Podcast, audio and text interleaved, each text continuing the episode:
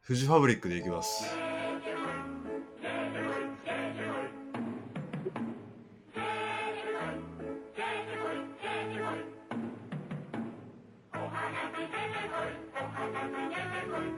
うん。フジファブリックね。フジファブリック。あのーはい。教科書にもね、載るっていう風に決まったよね、最近。そうだね。最近ニュースで見たな。若者のすべて。うん。いろいろ調べてたんだけど、うん。なんか M ステに出たんだって前。最近最近かはわからんけど、2018年とか、まあまあまあ最近だね。その時に、あのーうん。今って、もともとギターやってた人がボーカルやってるんだけど、ギターボーカルやってるんだけど、フジファブリックってね。うん。うん。で、当時いた志村正彦っていう、フジファブリックを作った人がいるんだけど、あの、M ステで、その人の声も一緒に流して、若者のすべてをやったんだけど、おー。つまりなんかデュエットみたいな感じで流したんだって。うんうん。で、そいいじゃんの、。その時の演出とかがすごくうん。反響がでかかったみたいで、うん。その後、志村正彦の本とかが Amazon とかで品切れ続出とか、え、そんなにそうそうそう。で、高値で取引とか、そういう風になってて、そうなんだ。そんなことあったんだ。そう、もともと持ってたし、俺は M ステに出てることすら知らなかったから、うん。なんかちょっと昨日調べてて、売ったのえ売ったの いや、売ってねえよ。僕メはルカしリで志村正彦好きだから売らないけど、うん。うん。そう、いまだにね、根強いっていうか、僕は志村正彦がいなくなってからのフジファブリックっていうのは全然追ってなかったんだけど、こう、うん。志村正彦の残したものがいまだに人気で需要があるったりうん人の心を打つっていう現象が起きてるっていうのにちょっと驚きがあってうん。ちょっと今回喋ろうかなと思うんだけどうん、まあ、前のボーカルの人がいなくななくなってから聞かなくなった人も多いだろうしね。うんそこら辺はねそのギターの山内さんっていう人も結構葛藤があったみたいだけどそうやって言われるのをあのうん。分かりつつ覚悟して歌いますみたいな継続しますみたいなあをあ、決めたらしいんだよね。そうなんだ。そう。結成が2000年なんですよ。フジファブリックって。うーん。で、志村正彦が亡くなったのが2009年の12月24日なんですよ。おうで2010年から、の中頃から、その山内さんという人にギターボーカルが変わって、おう。うん。もう気づけば、志村正彦がやってた時期より長いことフジファブリックやってるんですよね、山内さんって。そうだね。うん、それがね、ちょっとびっくりして、調べてて。うん。あ、もうそんな時間経ったんだっていう。僕が、あの、フジファブリックを聴き始めたきっかけっていうのからまずちょっと話そうと思うんだけど、あなたは同郷だからさ、わかるかどうかわかんないんだけど、うん。土曜日の、うん。土曜日の12時からと、夜、日曜日の12時からってさ、夜10時。カウントダウンジャパンみたいなやつやってて、ランキング形式で、その、今週の売り上げが良かった、あの、CD アーティストだったり、映画とかを紹介するっていう番組がやってたのよ、お愛知県。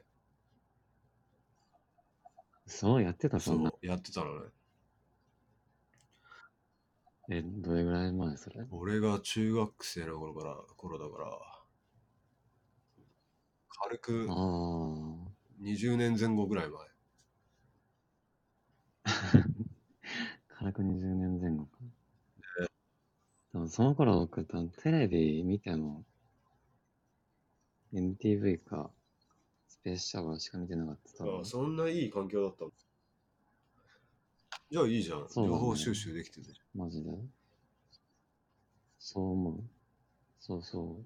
その頃、それで情報収集してでたしょ雑誌とか全然買そうじゃわずにん。そう俺も言いたかったのはうん。そのうんインターネットとかも結構まだうん限られた家庭にしかないっていうかさ、うん。小学校中学年、そうだね高学年になるとその家にパソコンがあってネットをしてる子っていうのはポケモンの裏技とかをコピーして持ってきてるみたいなさ、でっていうのがあったけど、ないそうだね。こちらからしたら見ていいけど、全然見せてくんねえみたいなさ、その流れで全然なんかこそうのだね旬のやつを知れないみたいなジレンマがあったの俺は本屋でも立ち読みしかできないうし、ん。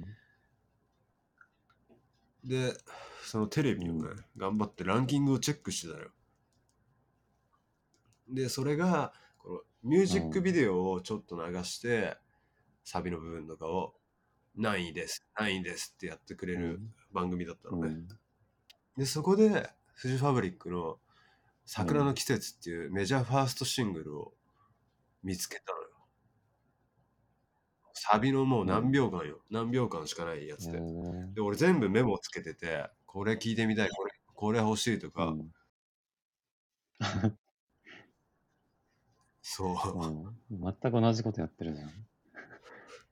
だから気が合うんです よ多分その元々が鉛筆僕とあなたのねなんかこう お互いがディグリ合ってたのを紹介するっていううなんか友達だったじゃんこれ知ってるこれ知ってるみたいな、うんそうだね。そうだね。多分そのルーツが一緒なのよね。なるほどね。うん。で、めっちゃメモって、地元の山陽堂にねえとか、なんか頑張ってうん、栄のタワレコに買いに行くとかやってたんだけど、うんうん。でも俺は大好きになったの。フジファブリックが。うん。メジャーファーストのシンそうなんだ。そうそうそう。桜の季節っていうのからね。うん何が入ってんのそれ。シングルだから桜の季節っていう曲と、あと1曲って言ってるんだけど、うん。で最初メジャーあーにそうなんだメジャーに行ってから4枚の式版っていうのを出したのよ。テーマが春、秋、春、夏、秋、冬っていうのでね。うんで季節系のイメージあるな、フジファブリックってやっぱ。でしょう。季節で最初の出したのよ。うん。で、まあ全部追ってて、うわ、すげえし、グッとくるというか、うん。当時の中学校の同級生とかは、なんだろうな、コアな人はあんまりいなかったし、いてもなんか、うん。あの、パンテラとかが好きなやつがいたんだけど、 も全然ジャンル違うし、そのフジファブリックを語れう、るそうだね。人はいなかったんだけど、うん。友達ではいなくて、何これうん、全然、たったったったらとか言ってるし、みたいな。なんて その銀河っていう冬版のね曲で「タッタッタッタラッタラッタッタッタッタッタッタラッタラッタッタ」っていうフレーズがあるんだけどそうなんだ。そうそうそうそういうのを聞くと、うんもうなんか「いや木村カエラの方がいいわ」とかなるわけよ当時のあ中学生あ、なるほどね。なめてんのかとうん。この曲はあいやめちゃくちゃいいやんとか思ってたんだけど俺はねあ。うん。その24時間営業してるアメリカっていうレンタルショップがあって地元にもう今はないんだけど、それ大丈夫なの言って。いや、いいいい、全然大丈全然いいんだ夫。。うん、もうないしね。そうなんだ。そこに深夜、俺は冬とか、チャリに乗ってね、うん。寒いとか言いながら、銀河を聴きながら、その、う CD んとか DVD を借りに行くのが大好きで、うん。なんかそういう MD にしてたん MD に入れてたね、頑張ってね。そうなんだ。い入れててそういうなんか思い入れが強い、なんか自分だけの宝物みたいなバンドだったんだよ当時中学生の俺にはああ、そうなんだ。そうそうそうそうで高校生の時もフジファブリックのコピーバンドやったんだけどおう友達でこうやろうよって言って「えー、これ?」みたいな あんま りあんまり受けはうんよそうだよね。うん、受けは良くないし、聞いてる人たちもね、みたいな。何これうん木村カエラがいい。みたいな。木村カエラめちゃくちゃ人気やなっていう感じだったんだけど、人気だったね。うん。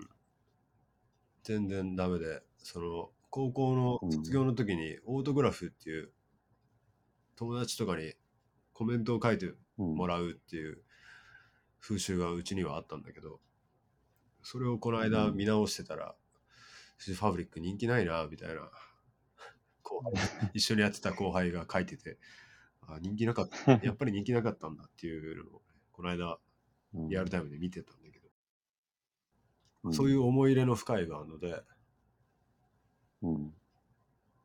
最初のアルバムが「フジファブリック」っていうアルバムなんですよ。2枚目がファブフォックスっていうアルバムで、ここまでが非常に、なんて言うんですかね、メジャーだけど、一般受けするような感じではない、非常にリリカルな、情景が浮かぶようなね、なんかうん渋い感じのの出来なんですよ。詩人志村みたいな感じうんのバンドなんですよね。そこまでがもうめちゃくちゃ好きで、もう、当時そこまでが。うん。で、高校2年生の時に、ティーンネイジャーっていう、ティーンネイジかなっていうアルバムができて、うん。いきなりパワーポップになるわけよ。えー、もう、180度手のひら返して、めちゃくちゃポップし、ポップで、なんか派手なことをやり始めたの。うん。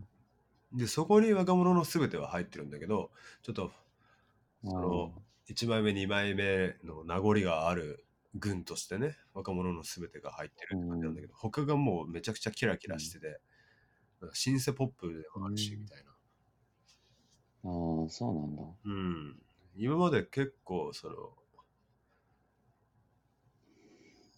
本当なんて言うんだろうアーティスティックな感じの思考から手のひらを返したうん。 感じで戸惑うレビューも当時は多かったっていうふうにこの間調べたら書いてあって今ではさんすごい絶賛されてるみたいなんだけど可愛いし、そうなんだ。うん、もう真逆みたいな当時と今では 可真愛逆いしそ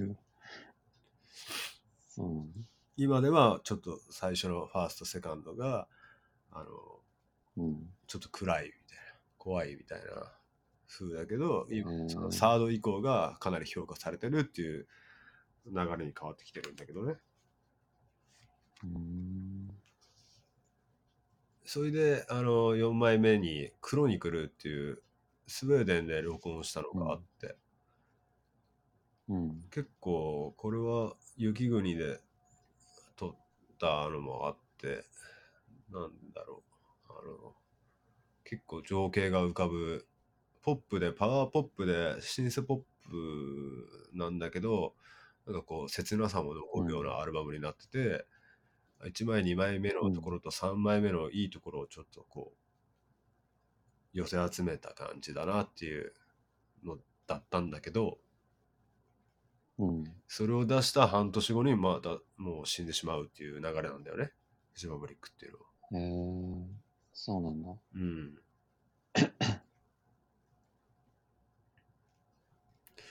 なかなかね、当時は衝撃的で、今でも覚えてるんだけど、うん。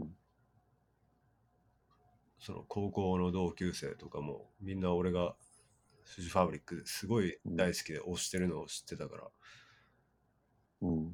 死んじゃったってみたいな連絡がすごい来たり、うん。うん。で、親もね、家族もフジファブリックめちゃくちゃ好きになってたのよ。俺が家で弾いてたり聴いてたりしたら。そうなんだ。うんもう、シングルからアルバムから DVD まで全部揃えてる。えー、で、母ちゃんもね、すごい泣いてたし、 うん。っていうのを覚えてるね、志村さんが亡くなった時ね。そうなんだ。うん。その後な、名前自体は、うん。その後ね、中野サンプラザで、志村会っていうなんか、うフんァンに対しての志村さんにお別れをできる会みたいなのを開いてくれたりして、それも行った覚えがあるんだけど、 言ったんだ、わざわざ。うん。みんなね、もう服着てね、うん。なんかすごい巨大な志村さんのパネルがあってはそれが花に囲まれてて、でその前に使ってたギターがバーって並んでて、みみたいな。ね催しをしてくれてこうん。う突然死にましたって言われてもこう折り合いがつけられない人たちに向けてそういうのをしてくれたっていうのを覚えてるね。うん、そうなんだ。うんうん。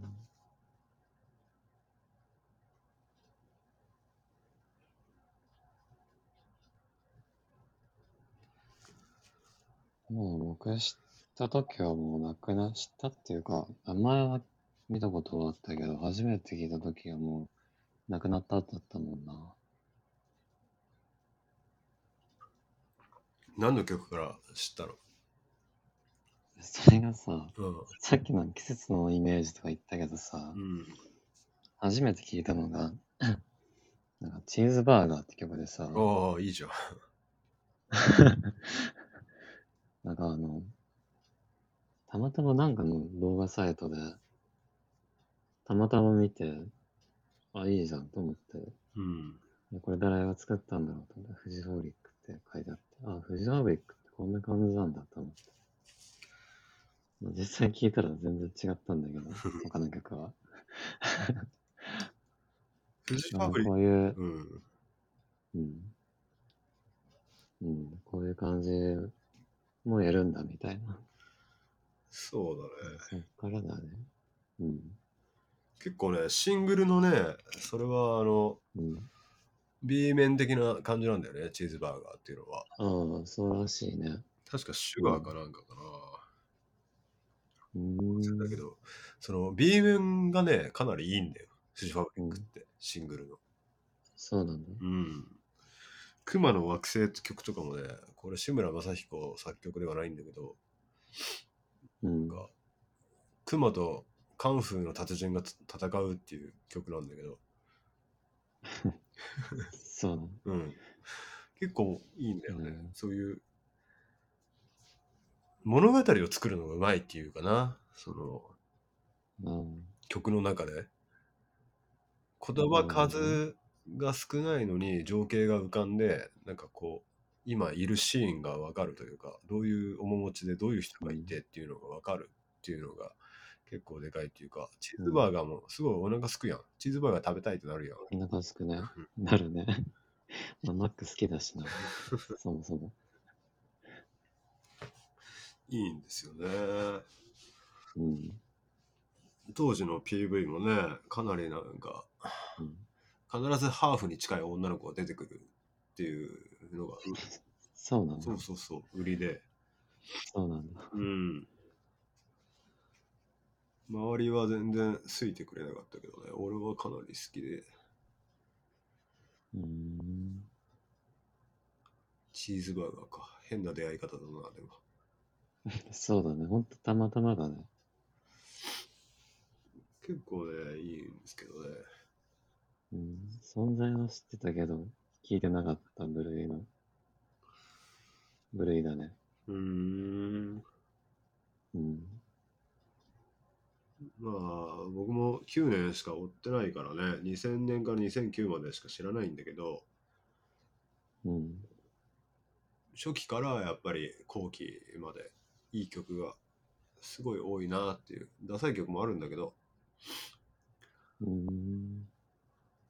いい思い出だねフジファブリックについてっていうよりはフジファブリックについての思い出みたいな感じで語っちゃったけどそうだね。うん山梨県の富士吉田市町市なのかなんかそこら辺出身なんだよこの志村さんっていう人がね、うん。で今だいまだに定期的になんか街ぐるみで、えー、と展示会とかし,、したりしてるみたいでああ、なんかあれでしょ ?17 時かなんかのサイレンで流れるみたいなそうだね曲が。茜色の夕日とあの、うん若者のすべてのうあんの。チャイムが鳴るみたいなんだけどそれがらしいね。それが志村正彦の誕生日の7月10日前後1週間だっけなあ、そんな限定的なんだ。そうそうそうあとはあ、でもすすごいね。うん、あと命日の24、うん12月24日の前後3日間か4日間かなんかなってるみたいで、うん。そうなんだ。うん、いまだになんかその時期になるとファンがすごい訪れて録音とかしてるみたいだけどね、ああ、なるほどね。その当時の志村正彦の同級生とかが、なんかこうん。う、残そうっていうか、村おこしのたうめにん。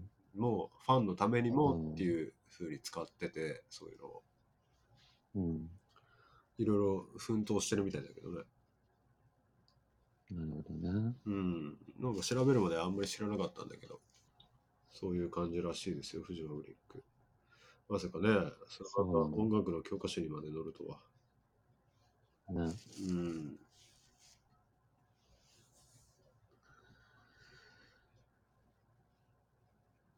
結構、あれなんですよね。ね。うん。暗い曲とかも多くて。あそうなんだ。うん。なんか、死に対するものみたいなのも意識してたのかなっていうのも散見できるような曲。黒服の曲、黒黒服の人っていう曲とか、結構初期の名曲なんだけど。うーん。そうなんだ。うん。死因は結構あわかんないらしいっすわ。らしいね。死因は不明らしいですね。うん。音楽の教科書、今どんなのが載ってるんだろうね。今ね、どうなんでしょうね。ね。うんそんな音楽の授業も真剣に受けてなかったから、どんなのが載ってたのかも、あんま覚えてないけど、自分の時。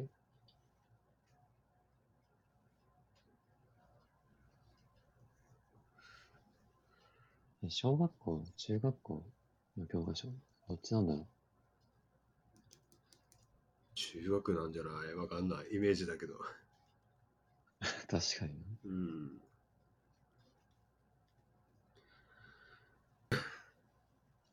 あ、高校はなんだ。高校なんだ。いやー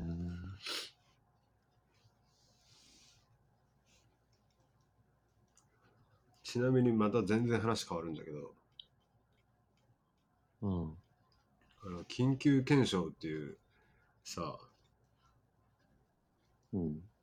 ビートたけしとかも出てたりする番組、オカルトの番組があるんだけど、うん。そこに出てる中澤たけしっていう人知ってる中澤武史。 なんかね、かぶり物してて頭に。動く待ち合わせ場所って書いてある人なんだけど、なんだそれ。結構電波系に見えつつ、うん。オカルトとか、そのユーマとかに詳しいっていう人で、そうなんだ。その人はそういう感じだけど、この人のコラム、コラムっていう書いたものが道徳の教科書に載ったりしてる。そうなんだ。だから何が載るかわからん結構うん、正直な。本当にな。うん。さっき言ってた「クロニクル」とかそういったアルバムはなんか特別版みたいなのでうんまた再販したりしたんだけどそれとかも今はうん。すんごいプレミアついてまた出たりしてるえー。かなりくれうんそうなんだ。可愛い犬のファーみたいなのをかぶった志村さんがジャケットのやつなんだけどはい今いまだにフジファブリックが需要があるっていうこととフジファブリックに関してうのん僕の思い出会でしたはい。聞いてみてくださいはい さよならさよならさよならそれもう一回やるんだ。毎回やるよ